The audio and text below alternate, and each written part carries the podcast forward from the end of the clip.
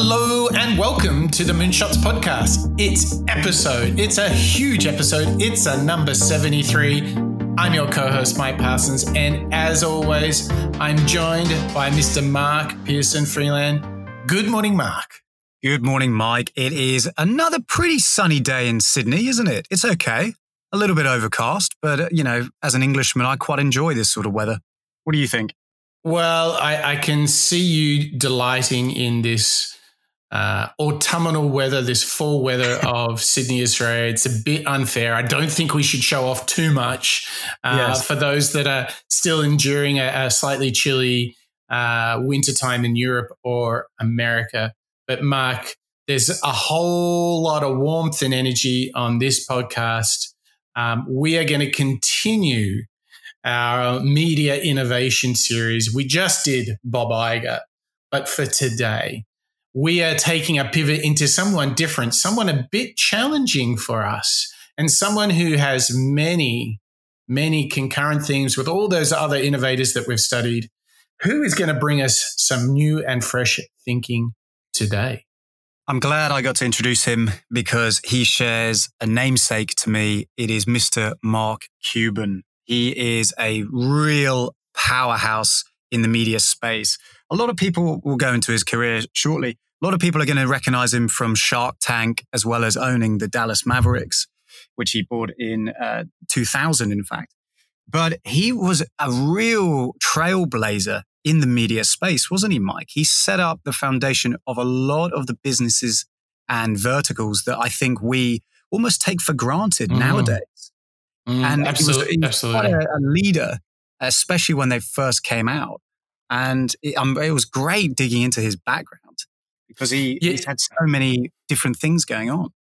Yeah, he's he's an absolute firecracker, Mark. That's for sure, isn't he? I mean, he, this guy he brings energy in an abundance, don't you think?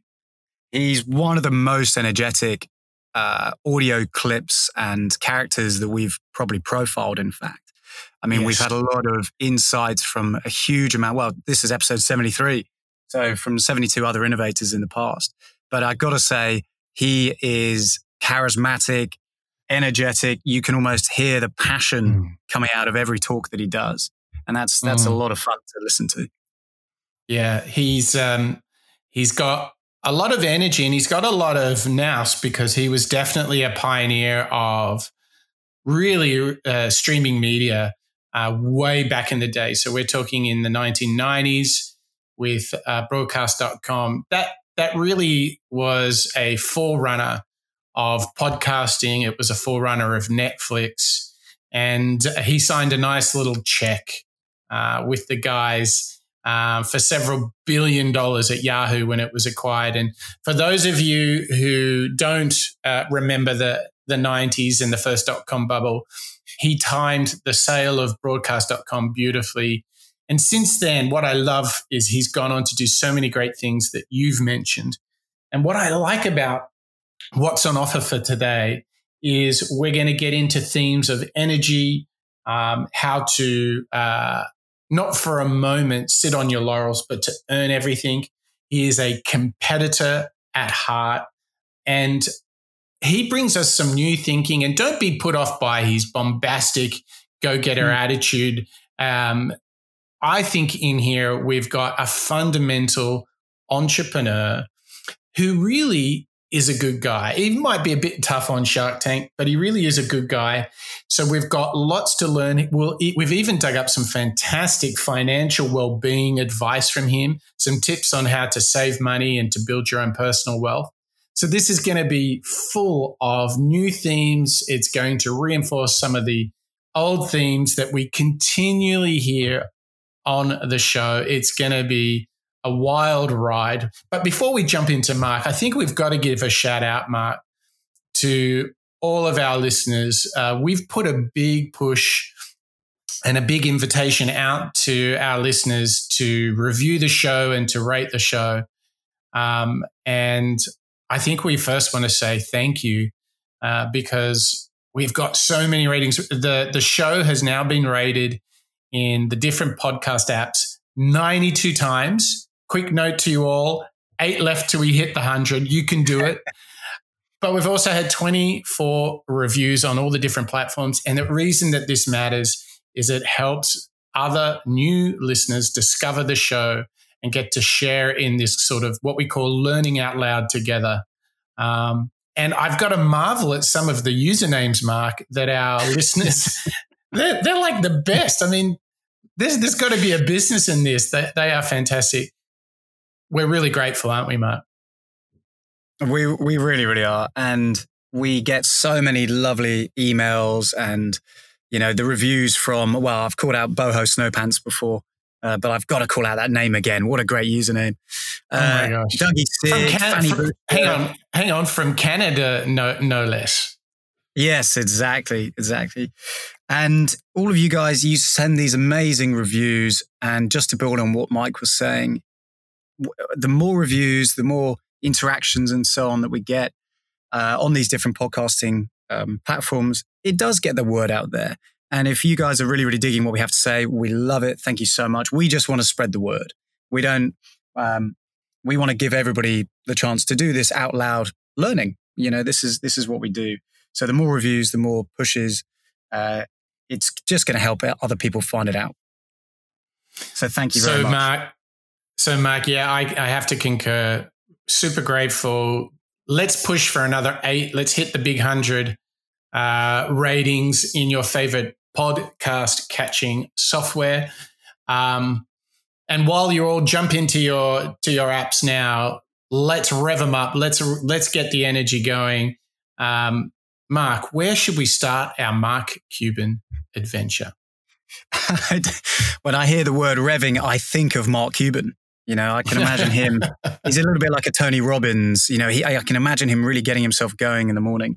So we're going to start. We've got an action-packed show today. We're really getting into the, uh, thoughts and the mindsets of this incredibly uh, bulldog, but also charismatic guy, Mark Cuban. So we're going to start with a little bit of an intro clip to figure out how, how do you stay ahead. You know, he's an incredibly uh, figurehead leader in this space what does he have to say to us? How can I try to uh, stay ahead in my space as well as uh, everybody else's? Your tips to success. One of them uh, is work like there's someone working 24 hours a day to take it from you. Because they are, right? Really? Whatever we have the sense we go to work that we're in we're irreplaceable mm-hmm. right? I do a great job. My boss told me i do a good job. People tell me i do a good job. And we forget that there's a lot of people out there that don't have jobs that are looking to get your job. Right. And so we tend to just get so caught up in ourselves and not think about the reality around us. That's when you're working for somebody. When it's your business. Right. Oh boy. When it's and your I, company well you know right this is the most competitive business there is. Yeah. There's always someone trying to kick your ass. All right let's go to number two. It doesn't matter if the glass is half empty or half full. All that matters is you are the one pouring the water. That's my favorite, actually. I love this. You know, everybody, everybody looks at situations and they say, "Oh, is it a good thing. Mm-hmm. Is it a bad thing?" But really, what it's about is, are you taking control? Right. right? Are you trying to control your own destiny? Are you doing? Are you prepared? Is it half full? Is it half empty? It doesn't matter.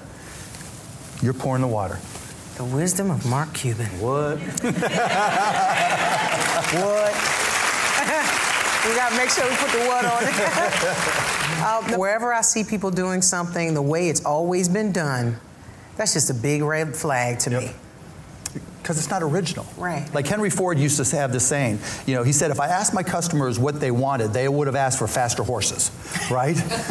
and it's true, right? We, we just know what we know. And when you see people just doing what they know over and over again, all you got to do is ask yourself, what would I do differently? That's what I'm talking about. It's true. Yeah, I got uh, there's so much in that, Mark. There's, I don't know where to begin. I mean, you know, whether the glass is half full or half empty, make sure you're the one pouring it. I mean, does that not speak to ownership, taking ownership for your destiny, for things that are going to happen? And then I love this really practical thing when looking at ideas like, what would I do different? Is the question he asks when he looks at a problem and thinks about a solution. So don't just follow the herd, do something original. Oh my gosh, Mark, what stood out for you? Like what's what's the takeaway here uh, from this first entree into the world of Mark Cuban? I think the the pouring the water is a very very um, great analogy that you can follow in your day to day life. You know, this it's it's quite empowering at the same time as you know motivating. I want to be that guy. It doesn't matter whether it's half full or half empty. I'm in control.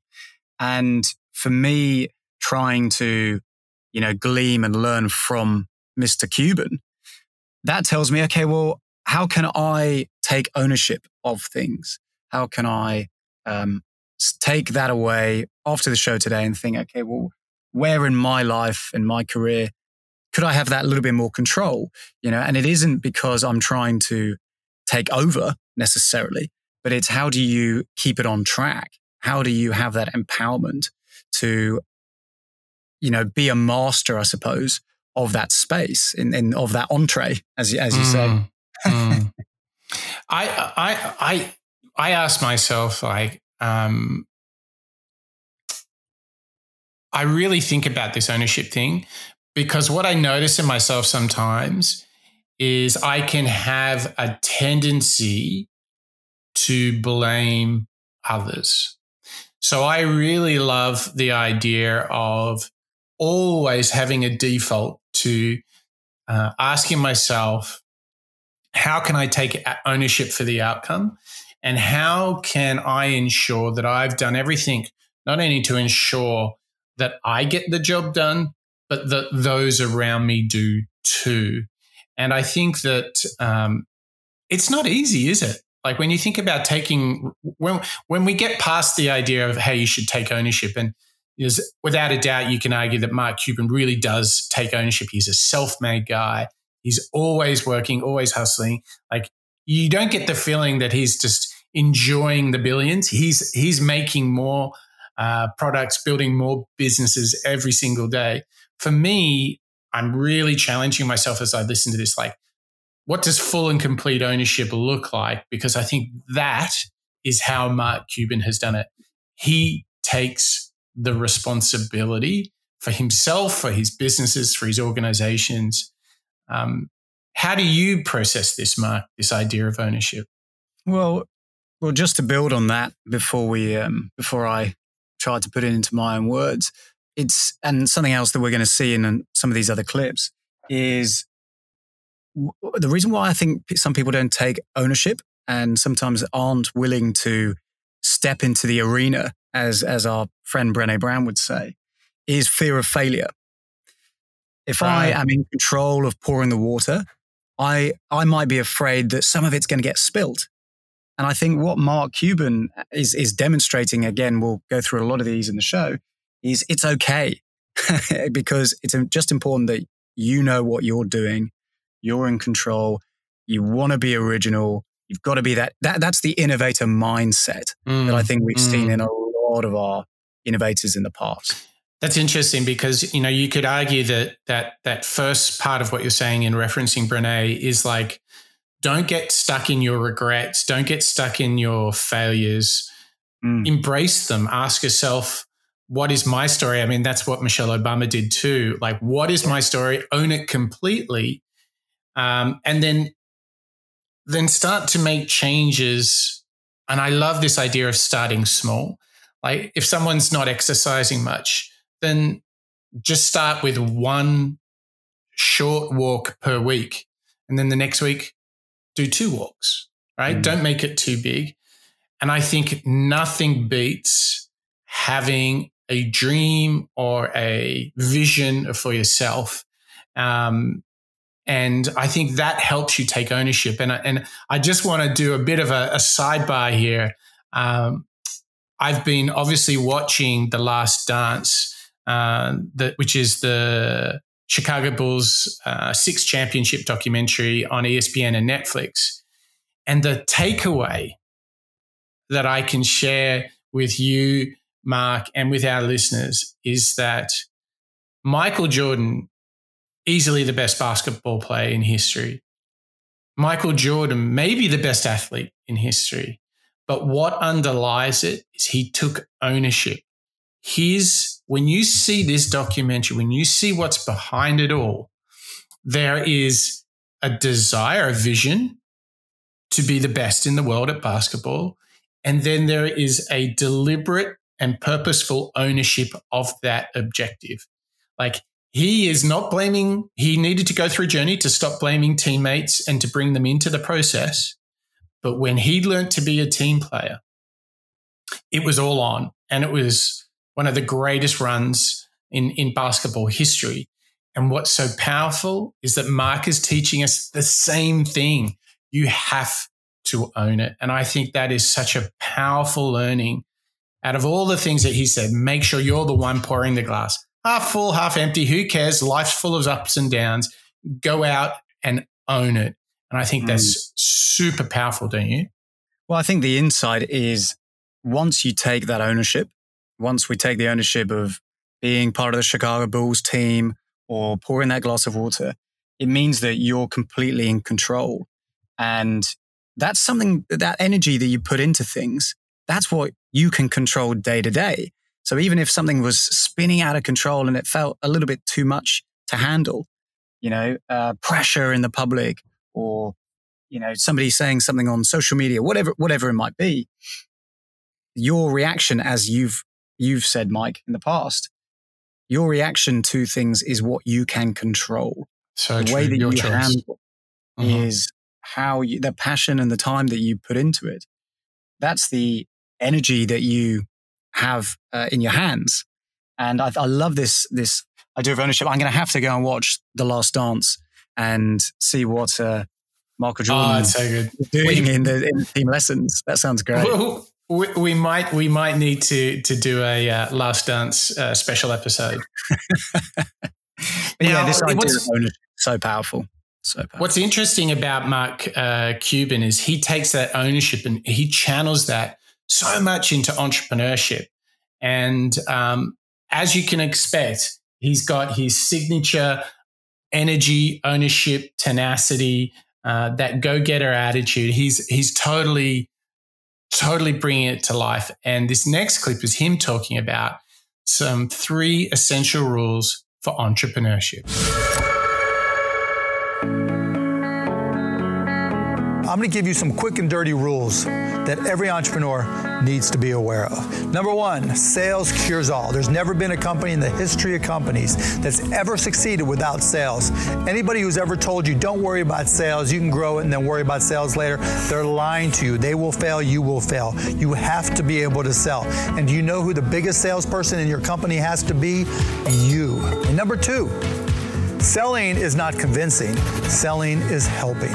A lot of people, particularly if you don't have a sales background or this is your first time into sales, think it's like, oh, I'm selling ice to Eskimos, right? I'm doing something where I have to convince somebody to buy something they otherwise wouldn't buy. Wrong. That has nothing to do with anything. When you're selling, you're helping. The, being, the whole concept of being a great salesperson is not about who can talk the fastest, even though I am talking kind of fast. It's not about who can talk the most nonsense. It's about taking the time to understand the needs of the person you're selling to. Because if you can't create a benefit for them, if you can't show them why your product is going to be better for them and their life than the other options out there or what they were doing before, you are not going to have a company. The third message is all entrepreneurs lie to themselves. We all go through the same process. We tell ourselves this is the best. Everybody loves us. Everybody, you no one's going to not like my product. Of course, that's not true. What I like to tell people is when you have a company, when you're an entrepreneur, you have to figure out how to kick your own ass before someone else does it for you you have to look at your own company and be brutally honest with yourself and say, what do we do well? That's great. But also be honest and say, what do we not do well? Where are our challenges? And then how can we improve them? That's a big clip. There's a lot of good tips there. Um, just to, I'm going I'm to propose something, Mike, and tell me mm. what you think of this. Mm. I think that all three of those tips come out of one core behavior that I think Mark Cuban is is demonstrating mm. here. Okay. He's talking about always be selling. He's saying it's okay to sell. That's cool. No others. Great. and don't lie to yourself. I think all of those are coming from this insight of be aware, be knowledgeable, have uh, the awareness of your market, of your competitors, of your product, as well as your audience. Be aware of yourself. Be aware of your behavior and the way that you respond to things. Again, similar to the first clip that we got into, it's about ownership.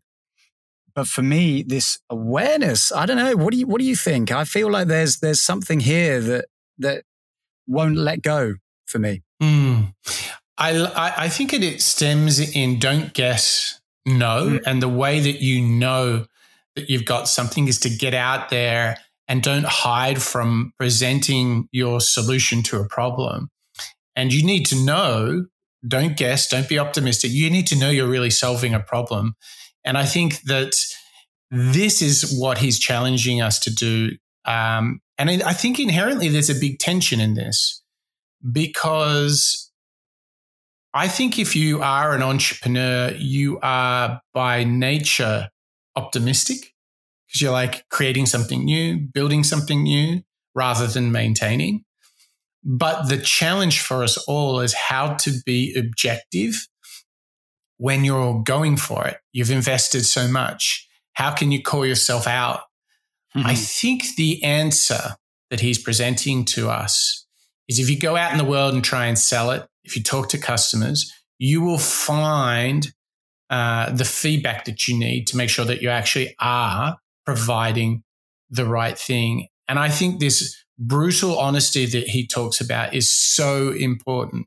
I mean, if you if you look at uh, Eric Ries, who we've featured on the show, and Lean Startup, his whole framework is born out of that he spent several years many millions of dollars building a product that nobody wanted.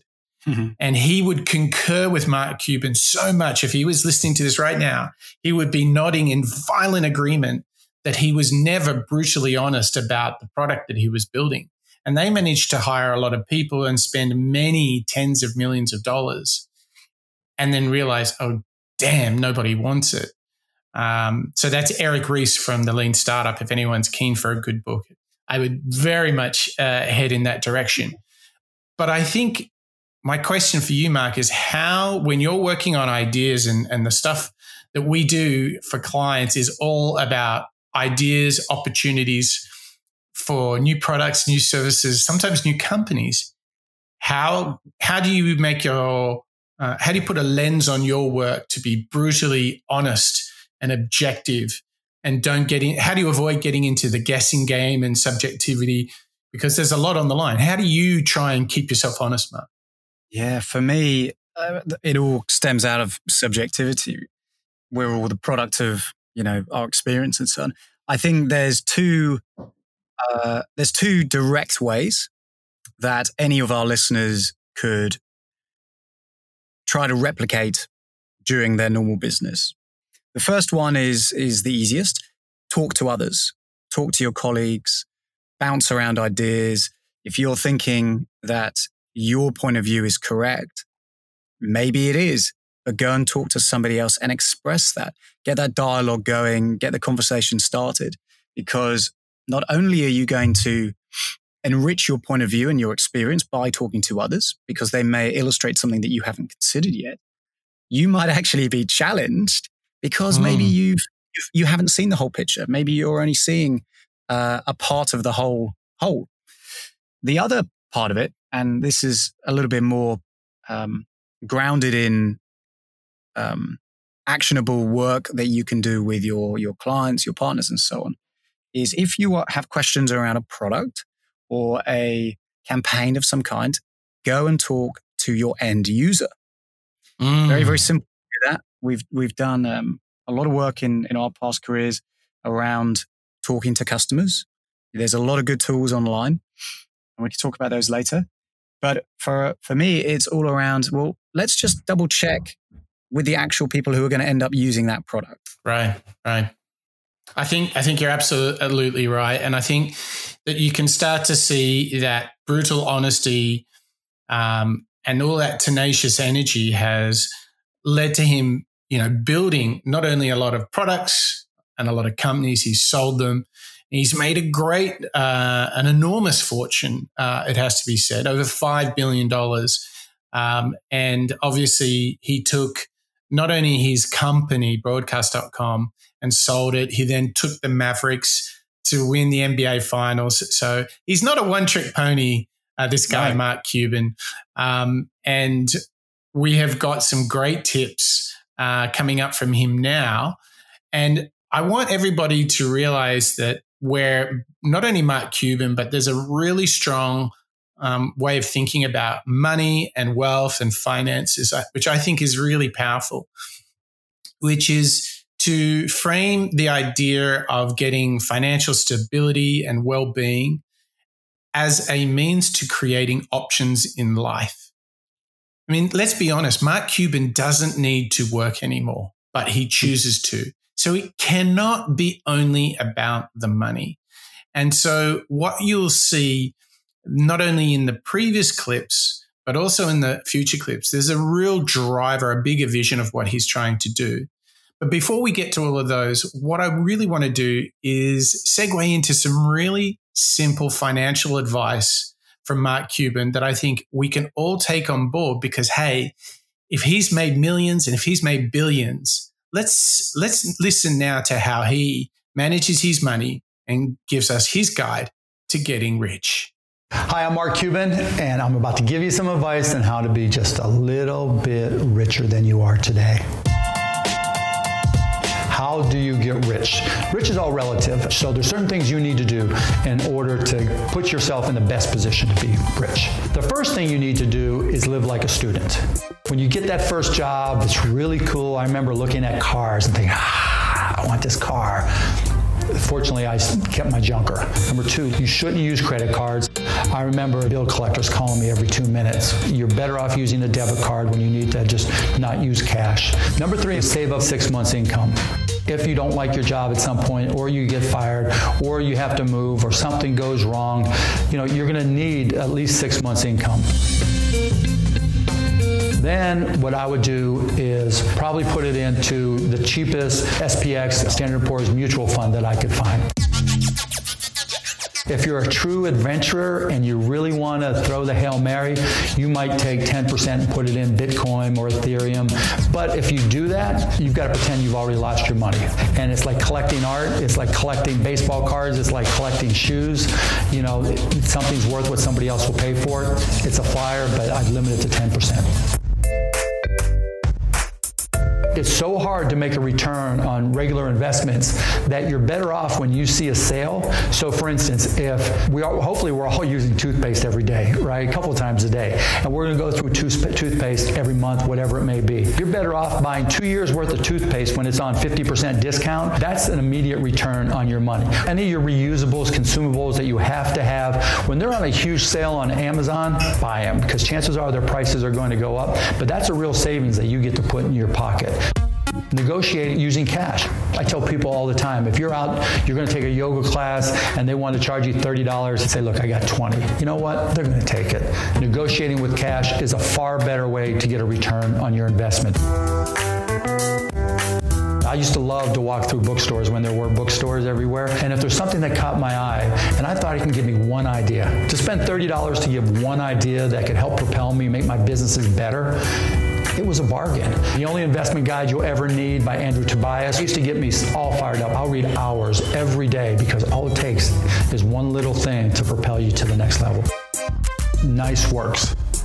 When you're nice to people around you, when you're caring, when you're empathetic, you're always going to get more results. Running a company is not easy, it's hard.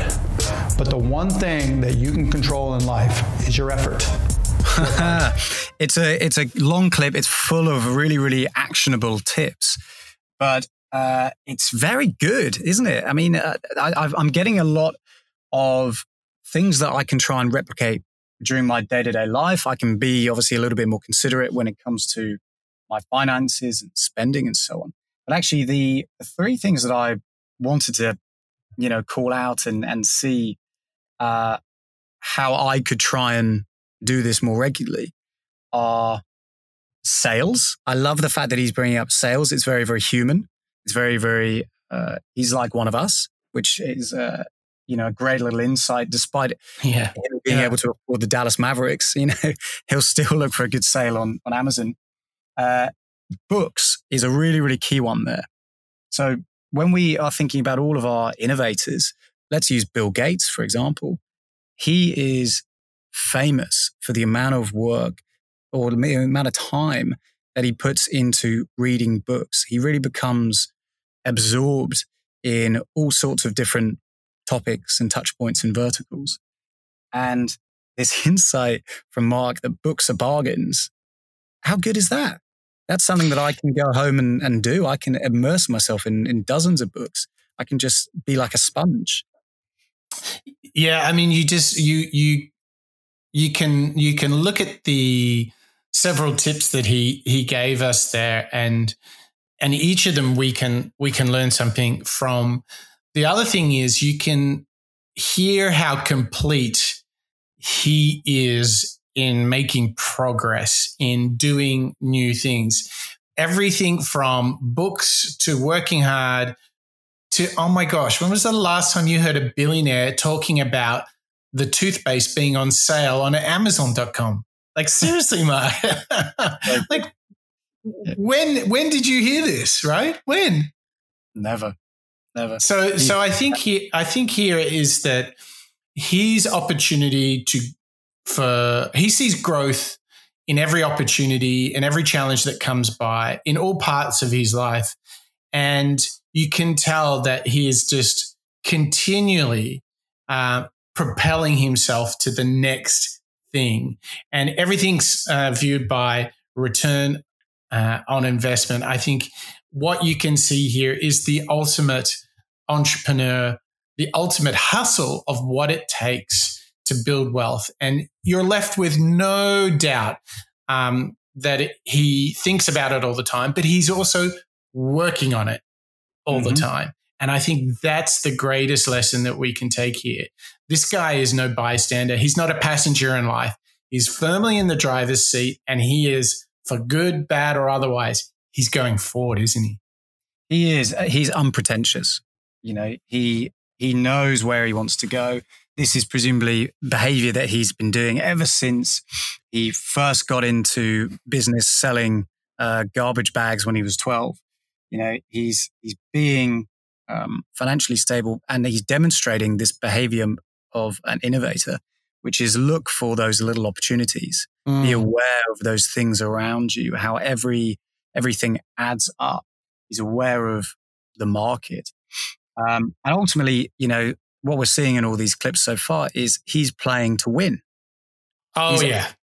you know, he he obviously works hard, but he's not afraid to count the pennies as well he's he's totally exposed on all of it because he he digs it. He he loves it.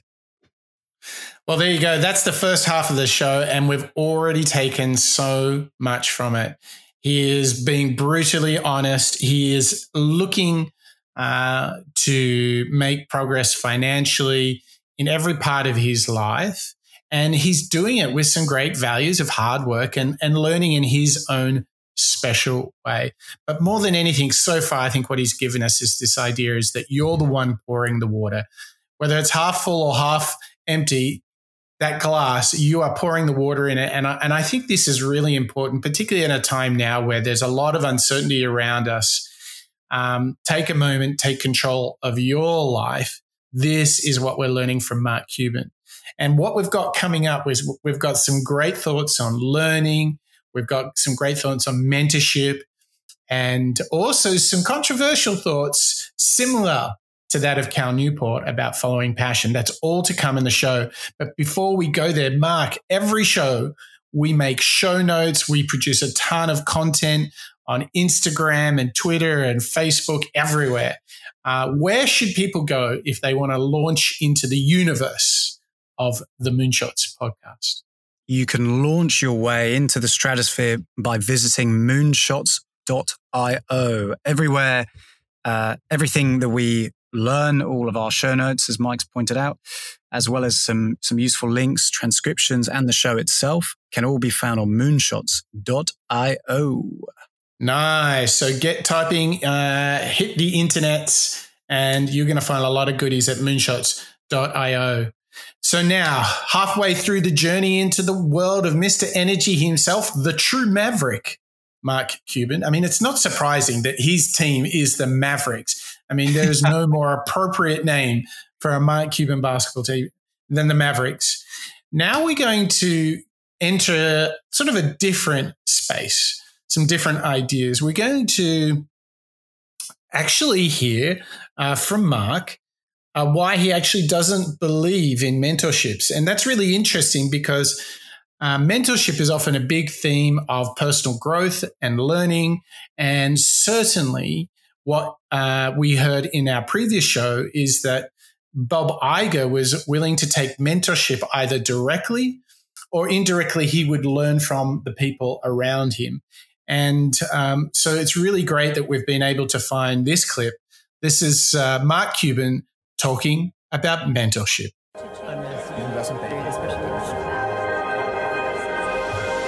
I liked what you said a few minutes ago about uh, that that one of the things you you notice or and that you re- recoil against is the idea that that many entrepreneurs say I need a mentor, I need an advisor, I need a coach, I need you to tell me what to do, right?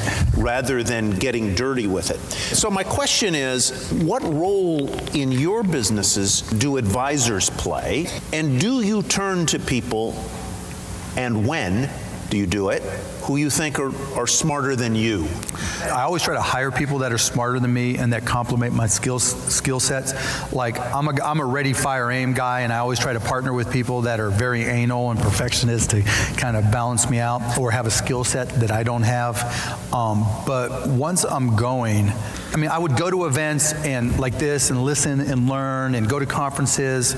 And when I get the opportunity, I'll ask questions but I'm not, I, I can't ever say ever where I've said, I'm going to call this guy and just see what he thinks, or this woman, and just ask. That's just not my style. I mean, because at some point I'm going to have to be responsible for whatever that knowledge is, and and and, and also I have the benefit of being in the technology business, and it's uh, it's a benefit because there's always something new coming. And I've always had the attitude that whatever it is, so if it's virtual reality, if it's the Oculus Rift, it's new to everybody except the people who invented it. And so I'm, I'm at first base like everybody else. And then it's just a question of effort of learning it as well as everybody else. So other than going to the originator of the idea, concept, product, service, whatever, I'm, I'm, tied with everybody else and, and, having the opportunity to learn it, so I'll just put in the time to learn it.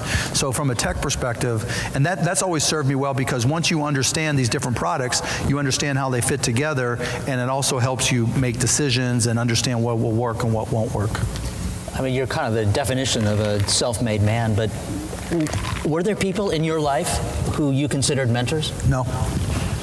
Really? I have one guy I worked for. I got a job out of college at a company called Tronics 2000 who um, wanted to um, franchise the computer, not, um, the television repair industry. Um, didn't have a long future, but it was a job. Um, and a guy named Larry Minot, um, who just would tell me that best advice that I've probably ever gotten because I'm always, you know, go, go, go, even back then. And he was like, Mark, I want you to do one thing for me when we sit in a meeting. I want you to take your pad of paper and your pen, and up in the right hand corner, just write down the word listen. And to this day, that's what I'll do. I'll write down the word listen to remind me just to shut the hell up and see what they have to say. But that's as close as, as I've come. Um, because again, I just, to me, by figuring it out, that creates a platform for me to go forward. It's it's good. It's a good one. So the, the again, there's a lot of lot of weight in all of these clips that we have from Mark. Actually, they're full of good little tips and, mm, and totally. behaviors that we can start to replicate. Especially that writing listen in the top of a piece of paper. I think that's that's one that I'm going to start doing actually. Um, but for me, it's it's controversial or it's going against what I think we have seen in, in recent history of gravitating towards mentorships and looking for opportunities to learn from others.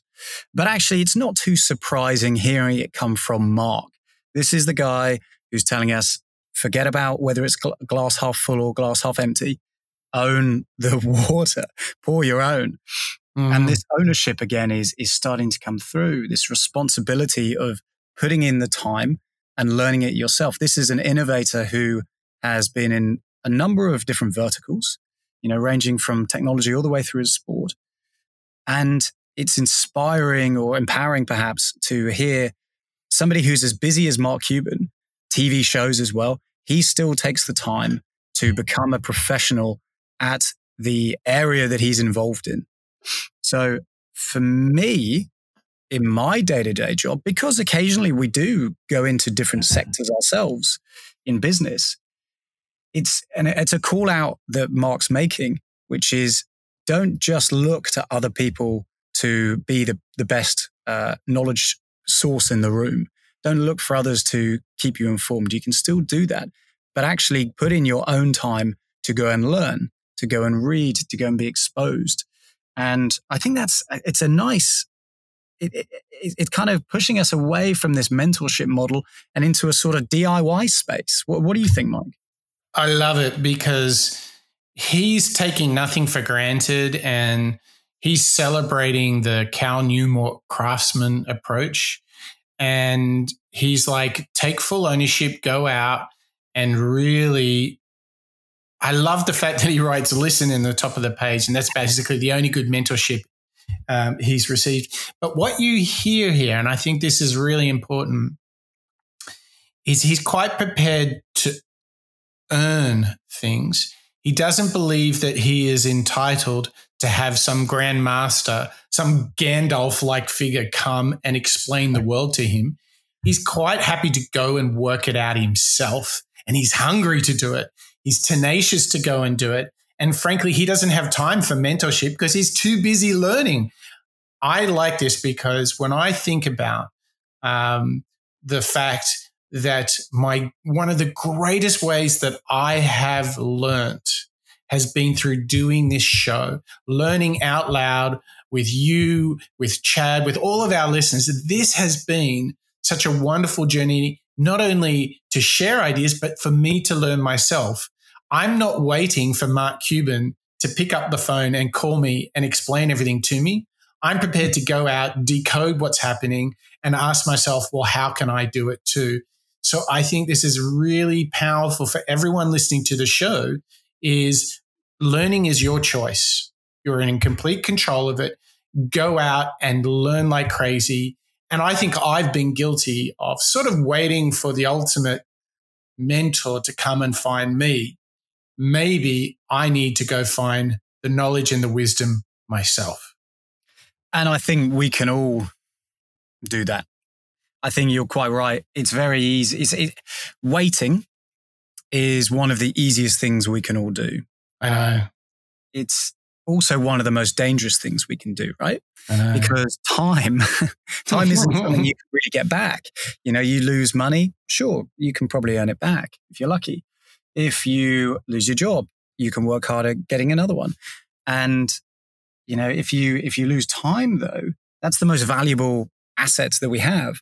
So, so using your inner Mark Cuban, Mark, the question is, how do I stay educated? How do I make the effort and be a pro? Well, for me, there we we're living in a time when I would argue it's never been easier to learn. We have dozens of platforms uh, around us in our day to day world, in our pockets, even, we even celebrated quite a good one on our last show, if you remember, Mark. We, we did, we did. In fact, well, hang on, hang on. What, where should people go if they want to get some innovation tools, tools for entrepreneurs? I, I highly recommend everybody to, if they are being inspired by Mike and I talking about learning in this episode, to go and check out um, a product that we make called bottomup.io. It is a, an online learning uh, platform and repository full of classes and keynotes around a lot of different skills, including design thinking, rapid prototyping, as well as some case studies of our favorite businesses that are out there. Um, so using that as a, as a perfect launching off point, you can, all of our listeners could go to bottomup.io right now, sit down and learn something within the hour. They're bite sized courses. And I could go on to my podcast app of choice and find again a plethora of, of great content on there, including from bottom up skills. And I'd say that actually learning is only, you're only going to learn if you take ownership of your time and put it towards that thing. Mm. Wouldn't you agree? You're in control. Yeah, yeah. And when you're when you're when you're uh, able to pull this all together, uh, you can do this just like Mark Cuban, because what he does is when he walks in the room, he wants to know that he's got something to offer. This is not dissimilar to Bob Iger, who researches and prepares for his meetings. Mm-hmm. Let's have a listen now and see how Mark Cuban gives people a reason to listen to what he has to say.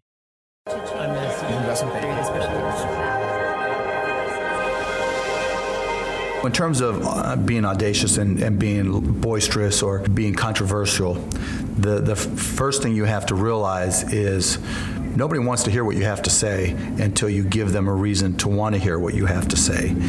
And for me, in each industry that I've been in, whether it was the computer reselling industry and systems integration industry, when I had MicroSolutions, or now into you know digital privacy and shrinking your digital footprint with CyberDust, each time I've made the effort to go out and connect to the media within that industry, whether it was trade publications or, in the case of the Mavericks, ESPN and, and television networks. And I've really, really worked hard at trying to, you know, be as educated about that industry as I possibly could be and position myself as, as, as, just that, being very educated in that industry. From there, you know, I, I, picked up the saying from a guy named Randy Galloway, who was a radio host in Dallas for a long time, and he always said, you, know, you always got to check your hole card.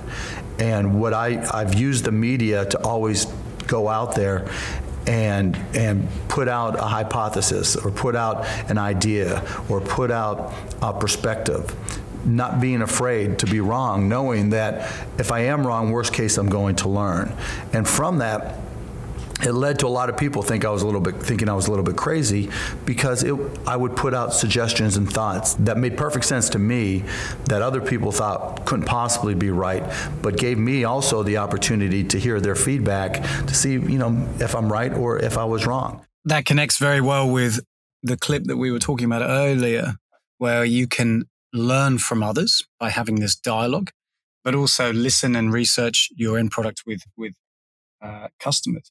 What I liked about that, though, and this is a good insight that I personally will take away and put into my um, career, aside from working hard, it's knowing to have the confidence to go out, make the effort, put in the time to learn and be educated, but not to be concerned or worried or disappointed. Maybe that's the word. If I'm wrong, because if I'm mm. wrong, I will learn. Mm. And that's a wonderful yeah, cycle.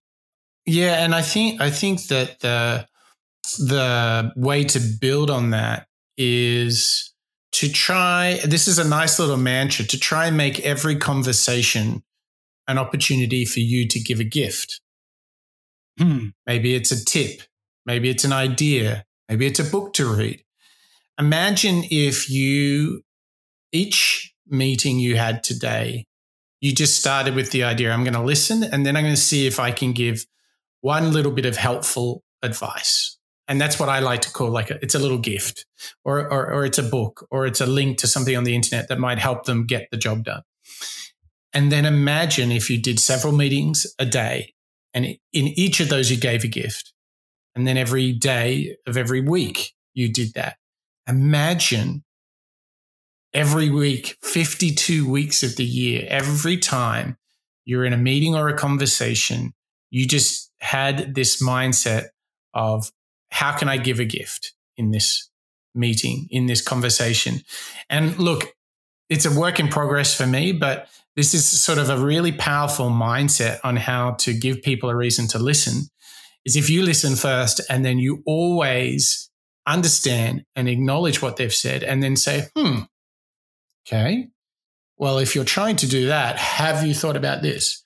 Have you read this? Have you seen this?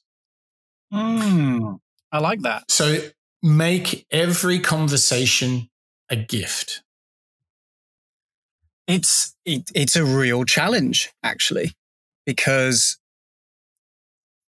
I I'm going to try and do the same. To build on your point, Mike, I'm going to mm. challenge myself to go into my day to day conversations with with friends, family, and colleagues, and see how I can give them a gift. What what, what would be a, what would be a, a format of the gift in, in your mind that you've that you've been doing so far? Uh, is it a like you say a book recommendation? Is it a, a tip on how to be more productive? I think it can be all of those things, but those all assume that you've done a diagnosis of a problem together. You've both agreed that the solution looks like this. Then you say, okay, well, how are we going to get that done? But sometimes the gift might be actually reframing the problem. Let's say somebody says, um, you know, um, I'm trying to run a faster mile. Okay. And they say, Oh, I've been training so much. Um, and, uh, you know, I just can't get uh, faster than uh, five minutes uh, per kilometer. Okay. Now, they might, might say, Do you know any techniques I could use? Like, is it my arms or is it my knees or legs or whatever? And I mention all this because I'm into running at the moment. So, what would be interesting is you might say, oh, look, um, you should do these things. Always look into the horizon, always keep your head up, don't stoop over, make sure you strike with the front of the foot. Those would all be technique things. But maybe the gift you can give is if you truly listen to them, you might say, well, maybe your technique is fine. Maybe you're training too much. Or maybe you're doing the wrong distances in training. Maybe mm. you're not giving your body time to rest.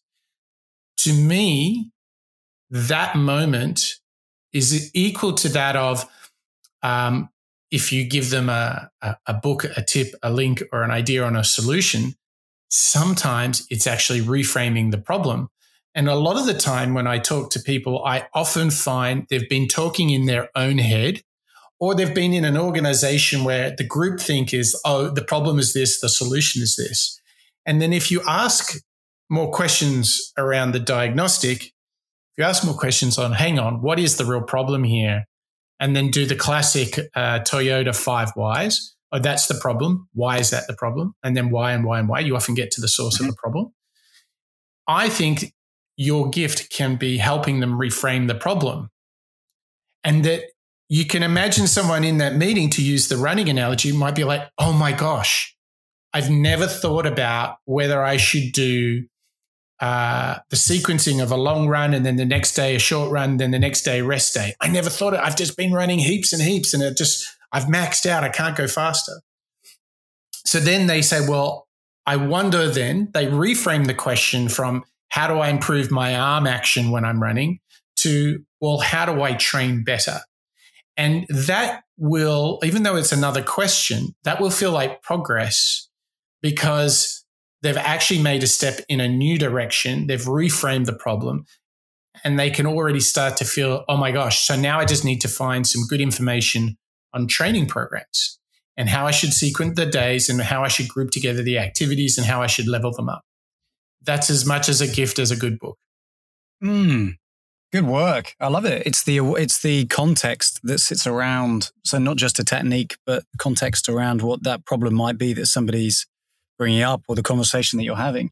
I mean, to link it back to to Mr. Mark Cuban, you know, he's I think where he would agree with you and your um, advice here, Mike, is to make the effort to work hard to to listen to that other person and to mm. think about it from a, okay, well, I'm in control of how I react to this individual's conversation. How could I, as a, a potential educated individual in this scenario, um, add something to it? It's the awareness again coming back in. And mm. I think that's great. I, th- I think Mark Cuban would totally agree with this reframing the problem. Again, it's a, and innovation and innovators' behavior, isn't it? Yeah, and someone who just wants to get the most out of life, right? Um, because what's crazy is if every conversation is a gift, then people will want to work with you um, in terms of your colleagues. Uh, you'll uh, delight and support your family and friends. And, you know, in the end, we all have clients. And then, then you really do become the trusted advisor if you're continually moving things forward with good advice. And I think when we look at moving forward in life, one of the themes that Mark is teaching us about is don't wait around for a mentor, right? And what's very related to that type of thinking is what we've heard from Cal Newport, which is um, don't follow your passion. And the crazy thing is, as different, I mean, you couldn't get two more different people than Cal Newport, who we love, and Mark Cuban, who we love, but they intersect at the same point around this thought. So the question becomes, and Mark Cuban is about to tell us if we don't follow our passion, what do we follow? One of the great lies of life is follow your passions. Everybody tells you, follow your passion, follow your passion. I used to be passionate to be a baseball player. Then I realized I had a 70 mile per hour fastball. I used to be passionate about being a professional basketball player. Then I realized I had a seven inch vertical. There's a lot of things I'm passionate about, a lot. But you know what? The things I ended up being really good at were the things I found myself putting effort into. A lot of people talk about passion, but that's really not what you need to focus on. You really need to evaluate and say, okay, where am I putting in my time? Because when you look at where you put in your time, where you put in your effort, that tends to be the things that you're good at. And if you put in enough time, you tend to get really good at it. And if you put in enough time and you get really good, I'll give you a little secret nobody quits anything they're good at because it's fun to be good. It's fun to be one of the best. But in order to be one of the best, you have to put in effort. So don't follow your passions, follow your effort. I'm gonna give you one other secret. The one thing in life that you can control is your effort. Hmm. And it all comes back around this idea of ownership, this idea of being in control of areas that you uh, can mm. put your mm. energy towards. You know, th- this this is again, you know, like you say, it links back to our friend Cal. It is approaching life in that slightly different equation. And that's going to be something that I'm going to try and action as well. Instead of, and, you know, eventually talk to friends and colleagues and so on about it too. Instead of waiting for an opportunity or a um, behavior to, to come up that enables me to be a, a baseball player or a basketball player. Instead, I'm going to spend my time being proactive. I'm going to evaluate what I'm uh, enjoying doing. And I, I, love this. What you enjoy equals what you're good at. you know, you're going to spend more time. That's right. Do that. Um, because because there's a there's a thinking here um, that like l- let's take the conventional wisdom that Mark Cuban is breaking here. We have heard a lot over the last decades follow your passion. Well, listen, I like uh, sport, but it doesn't mean like I'm really passionate about some sports. Uh, I really love uh, rugby. I really enjoy basketball and cricket, but it doesn't mean I should be a professional rugby player. I love music, but I chose not to be a professional DJ. Um, and what's really important is my journey when I was DJing full time is I actually r- lost some of my passion for the music because it became a job and not my passion anymore. And so I think what both Mark Cuban and Cal Newport are challenging us to do is to find another source, which is what you're good at, what, where you like to put your effort, and my question for you is, Mark, how do you know when you find something you're good at? Where do you, what's the marker that all of our listeners can be looking for when they're asking this same question? I think it comes down to a desire to spend time doing it. So rather than um, having this dream that is in the back of your mind, I think what shows um, whether you're good at something and whether you enjoy it is when you have an opportunity to go and do that thing. Let's say it's uh, logging on to bottomup.io to, uh, you know, learn something new about design thinking. I think if that fills our listeners with a sort of excitement, I think excitement can can can be one of those indicators. Then that's probably something that that you enjoy doing. I think it, it ultimately though comes down to this inner motivation if you can be, if you can motivate yourself like Mark does to go out and, and be educated in different sectors and different verticals, mm. then you are a learner. You are an innovator. You're constantly um, learning those new skills, and I think that's a good indicator as well. Don't you think? Let's, but let's go deeper though. Think about today. When do you know uh, if we're not following our passion? And he's saying, follow your effort and your energy how do I know, Mark? How do you know when you're actually when you've actually got something that you should pursue? If it's not passion, what does this moment of goodness look like with energy and effort? I mean, it's it's a good, it's a hard one. It's it's a it little is, bit isn't it? Would, I, I, I let me give you a thought starter. I think the thing to look for is when you feel a state of flow, when you feel so comfortable, even though the challenge might be a little bit stressful, that you're not worried about failure. You're keen to succeed. You're keen to do something well. You face an objective, you face a deliverable, but you relish the opportunity to be in the moment and doing it. For example, when I'm up in the morning and I'm just writing, that's when I know, and there's no interruption, and I just get idea after idea and I build. This is a state of flow. When, um, even though despite the energy that's being used, it feels effortless. It feels exciting. There's no worry about failure. It is pure desire to enjoy, to thrive in the very moment. You know, when people talk about losing themselves, I think this is a marker. Whenever you feel that, regardless of the objective and the challenge, you feel so comfortable in the moment.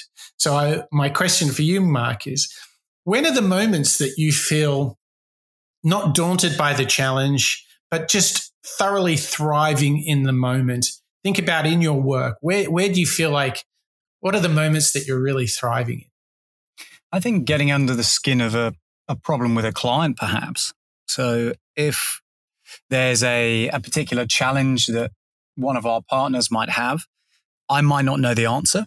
I think, in fact, I probably won't because ultimately my point of view might be subjective. But I think it's figuring out, okay, well, what might be the process to help answer that question? So yeah. I think there's a, a logistics flow to it. You know, I quite enjoy getting into the habit of, okay, well, where might I start? What might that look like? Mm. How might mm. it go mm. from, from A to B? And I think mm. that's where my flow kicks in. And I start getting into that constant, it's almost like you're, you're jogging at a pleasant pace, isn't it? You know, your mm. brain is constantly uh, being energized. It's not necessarily sprinting like a, like a puppy necessarily. Instead, it's a constant state of Zen like attention, I suppose. So, so what I encourage you and all of our listeners to do is ask yourself, when am I in moments that I feel like I'm thriving? I'm relishing the challenge. It feels effortless. Even though I'm working hard, it feels effortless. I think that's how you fo- follow your energy. You follow your effort and you can find this state of flow. And if you pour yourself into those, um, and look to spend more time, create more opportunities where you're in that state of flow. In fact, if you want to take full Mark Cuban, he would say design your day, design your life around those moments, maximize the number of moments where you're do, putting effort and energy into the things that create a state of flow, where you feel like you're thriving. And I think what's so important is to avoid the trap of I like music and sport, so I'm going to be a DJ at night and a sportsman during the day. Wrong, wrong, wrong. Follow your effort, follow your energy. Oh my gosh, Mark, we are we are getting like serious high level uh, yeah. learnings from Mark Cuban, the Maverick himself. I mean, whew, we are getting it because this guy is really serving it all up on the show today. We know mm. that he, for all of his Maverick energy, he starts every meeting writing listen, and he's not waiting for others to teach him. He will teach himself and he's going to take ownership for the outcome. Whew. Mark, what That's a big a show. and actually, I have a feeling that we could probably carry on talking about Mark Cuban. You know, he's had such a busy career, sure, but actually, all the lessons that we've talked about, I, I think, I think we could go on. I mean, the thing that I'm going to take away uh, personally is apart from obviously, as you say, the, the challenge of when do I get into a, a good state of flow, is how can I be in control of my time? How can I mm. own the opportunity to learn, to have something to offer to every meeting? And, uh, you know, born out of your, uh, your new behavior, Mike, of giving a gift, I, I, think that's a nice way to ground it. So I'm going to mm. work from now on with that in my mind. Fantastic. Fantastic. And ladies and gentlemen, if you thought our media innovation series had come to an end, you're wrong because we have one more, and this is going to potentially be the biggest. We're going to go into the world of Netflix and listen to their founder CEO, Reed Hastings, in our next show. And I love Reed Hastings. He has not only done great stuff with technology, not only has he uh, created one of the greatest new media empires in recent times, but he has also had it done it through a huge focus on culture in the organization. And I think we have a lot to learn in the next show, episode 74, where we wrap up our media innovation series with Reed Hastings. Are you fired up for Reed, Mark? I am. I'm very, very fired up. Reed's going to be a particularly interesting one to, to get into. I know he's a little bit involved in schools and politics as well. And, and I'm sure he's got a wealth of stuff that we can glean and learn from him. So count me in. Absolutely. Fantastic. Well, there you have it, ladies and gentlemen. What a show. A surprise Maverick, a little bit out of left field, teaching us that it all really comes down to following your effort and just taking ownership and working hard every single day. Mark, I want to thank you for all your help pulling the show together and being here together with me to learn out loud, to share everything we can uh, from these great innovators. And I can't wait till the next one. Mark, thank you to you. Thank you to all our listeners. That is a wrap of the Moonshots podcast.